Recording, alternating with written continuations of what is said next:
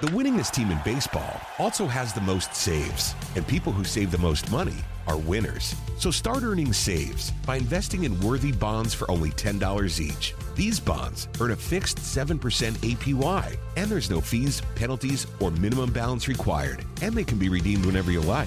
You can even round up everyday purchases to buy additional bonds. Go to worthybonds.com backslash save. That's worthybonds.com backslash save and save and win. The Braves Radio Network channel on the Podcast Park is brought to you by Truist Bank. When you start with care, you get a different kind of bank. And a good Tuesday morning, everybody. Welcome into the Frozen Rope Report, your first of the 2023 baseball season. That is right. Pitchers and catchers have reported to their respective camps. A number of guys have shown up early, and we are happy to be back with you here as we kick off the new year. That's right. The Super Bowl is behind us. If you are uh, rooting allegiances of the Kansas City Chiefs, I know you had a great day on Sunday. Folks in my hometown of Philadelphia, I haven't even called mom yet. I'm sure she's uh, not very happy about the outcome and the, the way things ended up for her Eagles. But football season is over, and as I tweeted as soon as that game went final, baseball season is officially back. Again, pitchers and catchers reporting yesterday, uh, those folks who are headed to the World Baseball Classic, and we'll talk about some of the guys who are early arrivals at Braves camp in Northport coming up over the course of our show. Later on, we're also going to dive into some of the new rules going into Major League Baseball this year. We know that there's a lot of changes that are taking place including some additional ones. We'll get to that, plus much, much more. And of course, we'll take a look at this date in baseball history. One of my favorite things to do uh, on this podcast, we do it every single episode, get you up to speed on some things that you may not have ever heard of that happened in this great game over the course of history. Again, it is the official kickoff of baseball season. We are about a month and a half away from opening day, and still lots of things to discover and figure out about this Atlanta Braves ball club between now and the start of the season. We all know that all eyes are on shortstop and that fifth spot in the rotation, but one position that I don't think has really gotten a whole lot of attention this offseason is left field. And uh, we we've gone into uh, ad nauseum the uh, the battles that'll take place at shortstop and uh, in the rotation. But for me, I think that left field becomes a really interesting spot for this Braves ball club. Look, Eddie Rosario is back. Um, what uh, what version of Eddie Rosario are you getting this year? Are you getting the one you had in the postseason a couple of years ago, or are you getting the one you had last year? Uh, is it somewhere in the middle? That's sort of how I feel. It's somewhere in the middle. And look, that's a pretty darn good piece to have uh, in your lineup. The other question becomes what about Marcell Ozuna? And I know that we've sort of talked about this on the Braves Clubhouse report over the offseason. He's still owed quite a bit of money uh, over the next couple of years. And this is still a guy that had 20 plus home runs a year ago. So for me, uh, while I feel like your everyday lineup will be uh, a combination of d'Arnaud and Murphy catching and DHing, I still think we could see Marcell Ozuna. Now, look, he's going to have to go down there and he's going to have to earn the playing time. He's going to have to earn his way into the lineup. Uh, but I go back to the COVID shortened year of 2020 and how great a job he did as the designated hitter. Now, do I expect a guy to you know put up those kind of numbers over a 60 game stretch? Probably not. Uh, but again, do I look at a guy who can still give me some serious pop, can change the game with one swing, and you know be a threat offensively? I still feel like that's where Marcell is at his point, uh, at this point, I should say, in his career. So, uh, look, I feel like your primary left fielder is going to be Eddie Rosario. But remember, the Braves have brought in a number of guys uh, that have, uh, you know, sort of been those uh, uh, depth pieces for a number of ball clubs over the course of their career. Could one of those guys pan out and materialize? Could it be a guy like a Kevin Pillar? Um, could it be, you know, an, an, Eli White who had spent time uh, with the Texas Rangers? Uh, pretty good defender. Um, could it be a Sam Hilliard who the Braves brought in this offseason? There's a number of guys that are going to compete for that playing time uh, and that spot in the lineup, but I do feel like uh, some combination of those guys uh, to be in your lineup and then to be on your bench to give you some depth uh, is a great place to be. So, uh, how it all plays out, who knows? Maybe there's a guy that comes in that we're not even talking about. You know, a lot of times uh, you, you, see clubs that uh, release guys throughout the course of spring training that aren't going to make the club or or uh, aren't a fit. Uh, could there be a guy that we're not even talking about that's not even in the organization that comes into the Braves and, and you know finds a spot here in Atlanta? a couple of years ago, they had guys like Ryan Flaherty that served that role. Heck, they went out and got Robbie Grossman a year ago. What a great job he did uh, for the Braves. A guy that I don't think we expect to see in the lineup nearly as frequently as we did. And Robbie Grossman did a really, really good job. So uh, we'll see what they decide to do and how it plays out. Here's what I'll warn you, and I, I do this every year at the kickoff of spring training don't allow yourself to be overly fooled when it comes to spring training stats. And the reason I say that is uh, I've spent a number of spring trainings with the Braves, uh, whether it was at Disney World or, or now in Northport.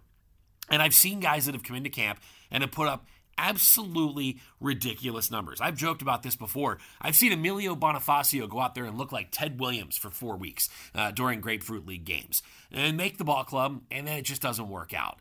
Um, there's been a number of guys over the years that have been sp- spring training all stars, spring training superstars that have not translated. And I'll say it the other way as well. Uh, guys who are uh, talented, you know, superstar players who may not have great spring trainings, don't allow yourself to think, well, maybe this guy's in for a down year. And so, again, I think that spring training stats, sure, they matter at times. Sure, you want to see guys go out there and, and ball out and put up put up good numbers and have a good solid spring. But at the same time, I don't allow myself to get overly wrapped up in those kinds of stats. I do think that um, you know it is important to get the work in. It's important to uh, you know find a way to uh, you know impress when you're down there. But at the same time, I, I, I just I can't allow myself to get overly, you know, you know, enamored when it comes to spring training stats. So again, a week from Saturday is the Braves' first spring training game, and uh, you can hear that game on 680 The Fan, Braves Radio Network, and we'll have every pitch. Ben Ingram will be with the team uh, in Northport. He'll have the play-by-play of all those games. Uh, you'll hear Joe Simpson, you'll hear Jim Powell, you'll hear all of them on the Braves Radio Network. Uh, a couple of other names that are back with the Braves to keep an eye on when it does come to rounding out what the bench could look like when it comes to look out uh, utility type players. Uh, we know that Adeiny Is back. We know that uh, also uh, Adrianza is back, big part of the Braves World Series club a couple of years ago. Um, so those are some of the non-roster guys to keep an eye on. Pillar, Adrianza, Luplow, uh, Hechavarria, Pillar, uh, guys that I think you know could be uh, intriguing names as we go throughout the course of spring training. Uh, as far as the rules are concerned, these guys are going to have some adjustments to make now that they are down there, now that they are getting worked out. Uh, first and foremost, uh, the shift is banned. Uh, we do know that when a pitch is thrown, all four infielders are required to be on the infield dirt or the infield grass with two on each side of second base. So basically, draw an imaginary line right up the middle of the infield, two on the left side, two on the right side. So no more of uh, Austin Riley running out to shallow right field with two strikes in an inning. They have to be on those respective sides of the bag. Now, the players can move as soon as a pitch is thrown. But uh, when you watch a baseball game, it's really hard to make a play if you are in motion and you're not necessarily watching the ball. I don't expect a lot of teams to put guys in movement there um, and have them, you know, trying to get closer or take a few steps. Um, I just it makes it very, very difficult. Now, so again, there, there, that's the biggest rule. That's the biggest change, obviously, that's coming here to baseball this year. What are they trying to change? Well, they're trying to, to up batting average. They're trying to up stolen base numbers. Uh, last season, I saw this uh, on ESPN.com the other day from Jesse Rogers.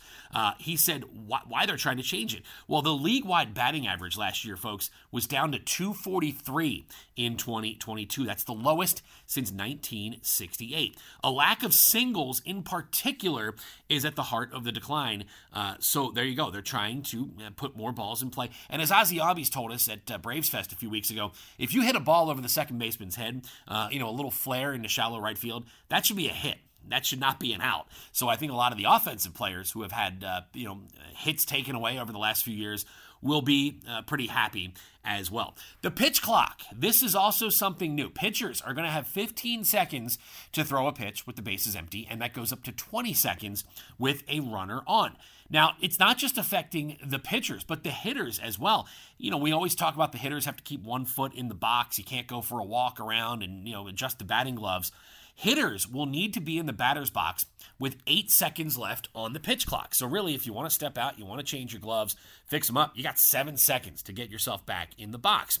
If a pitcher has not started to deliver a pitch before the clock hits zero, he'll be charged with a ball. Now, if a batter, conversely, on the other side, uh, is not in the batter's box, he's going to be charged with a strike. And I have seen this uh, on some videos uh, from the minor leagues of uh, guys that have been, you know, rung up on strikes to end an at bat because they were not back in the batter's box. Pit, pit, you know, the pitcher didn't even have to throw a, pitch; he was just, you're out.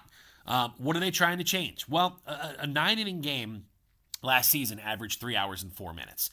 That actually dropped from 2021. That actually went down a little bit. But I think if you look around the minors and how it is sped up game times around minor league baseball, uh, that is what their goal is here. Uh, there's a lot of downtime. There's a lot of time where nothing's happening in a Major League Baseball game, and they're trying to cater to the next generation. So I'm not necessarily crazy about the pitch clock.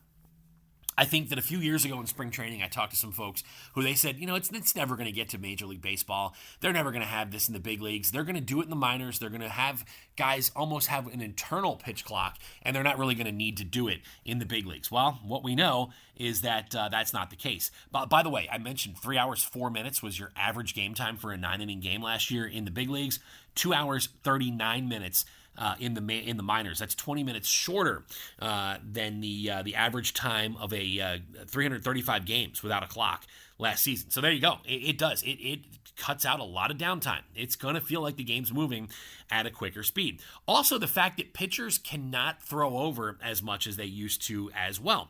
You only get two throwovers to first base. Uh, if you step off a third time, your pitcher is going to be charged with a balk, uh, unless you have a runner that has advanced uh, during the at bat.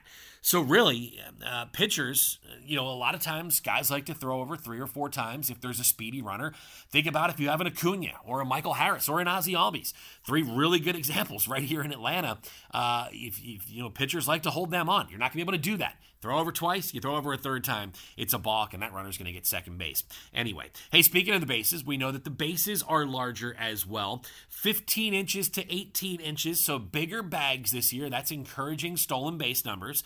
And I do think that's a fun element of the game that really we don't see nowhere close to what we used to see back in the 80s and the 90s.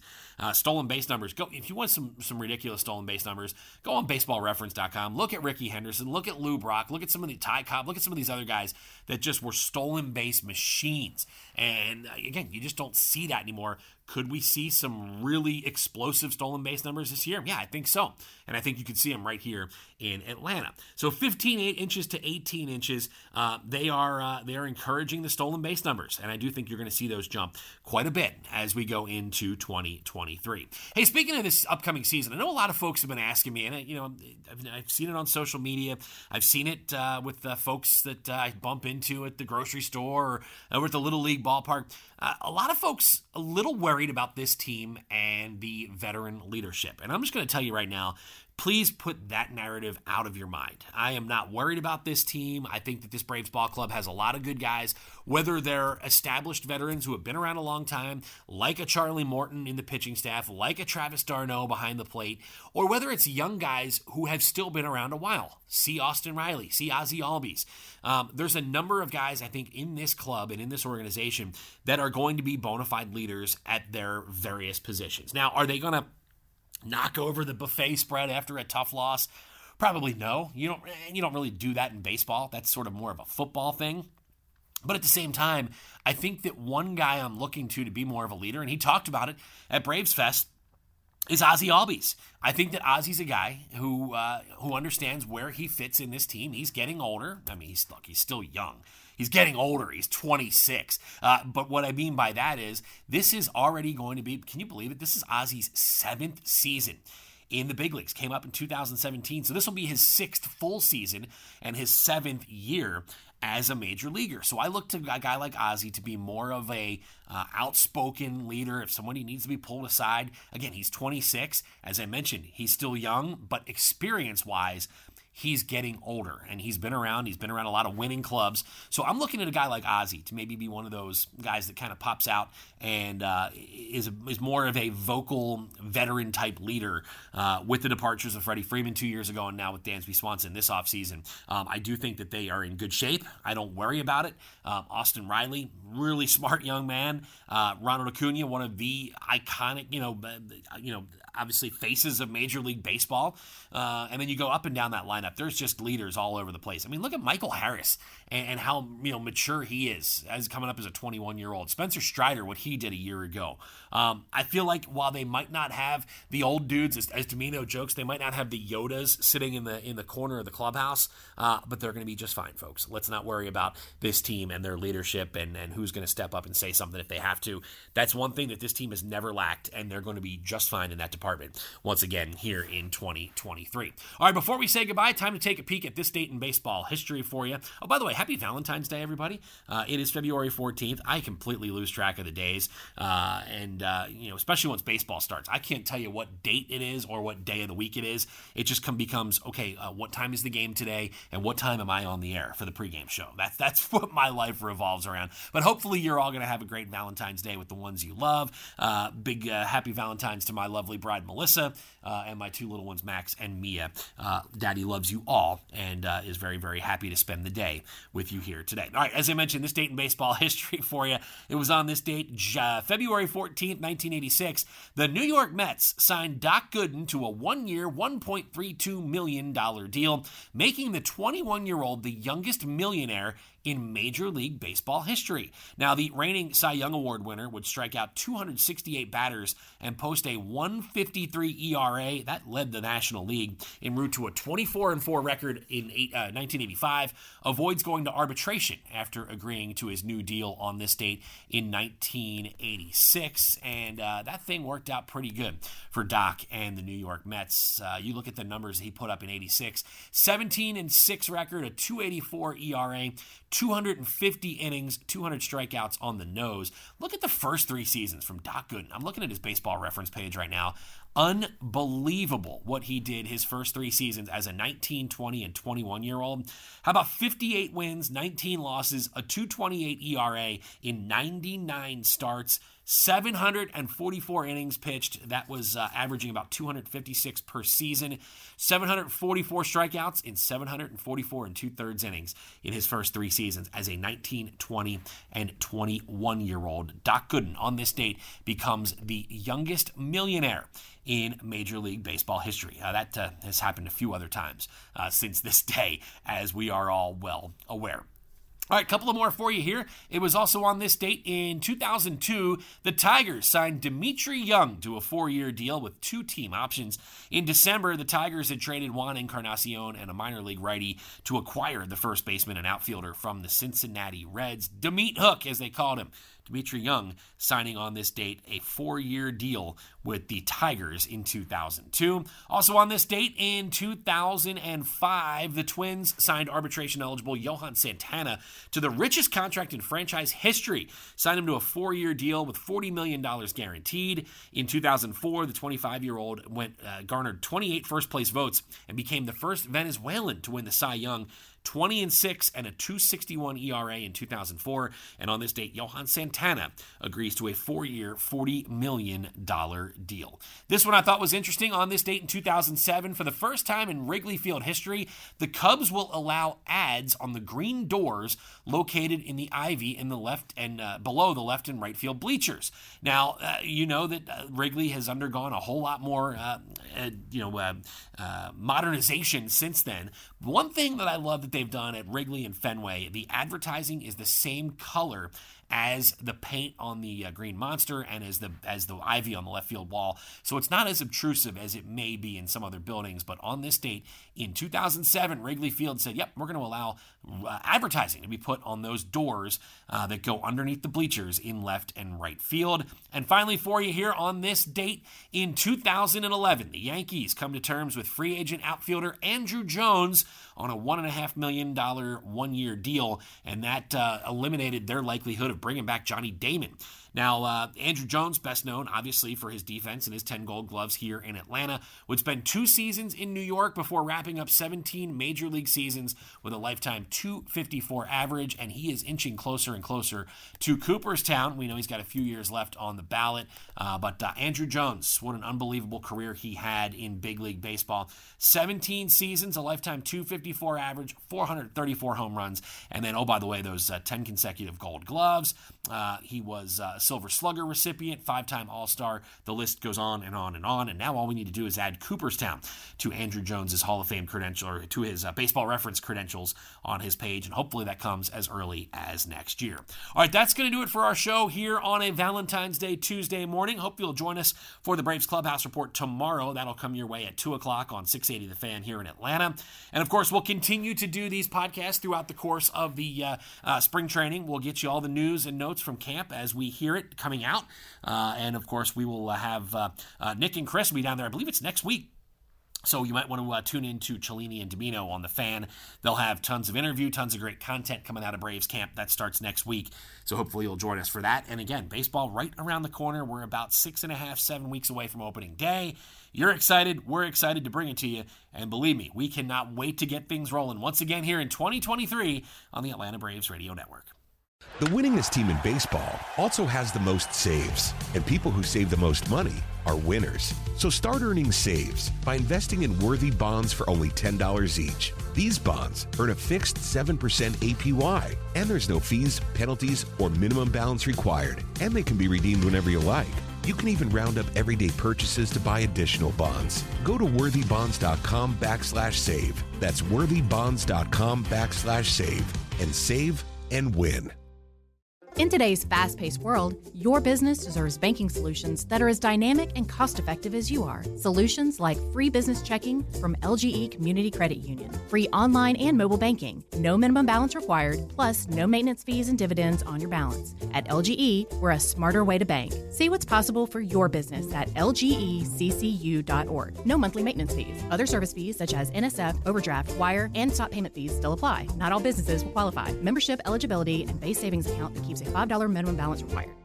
Support for Extra 1063 comes from Natural Body Spa and Skin Remedy, celebrating their 35th anniversary and offering gift cards in store and online. You can discover Mother's Day and anniversary presents online at Natural Body Spa and Skin Remedy at naturalbody.com.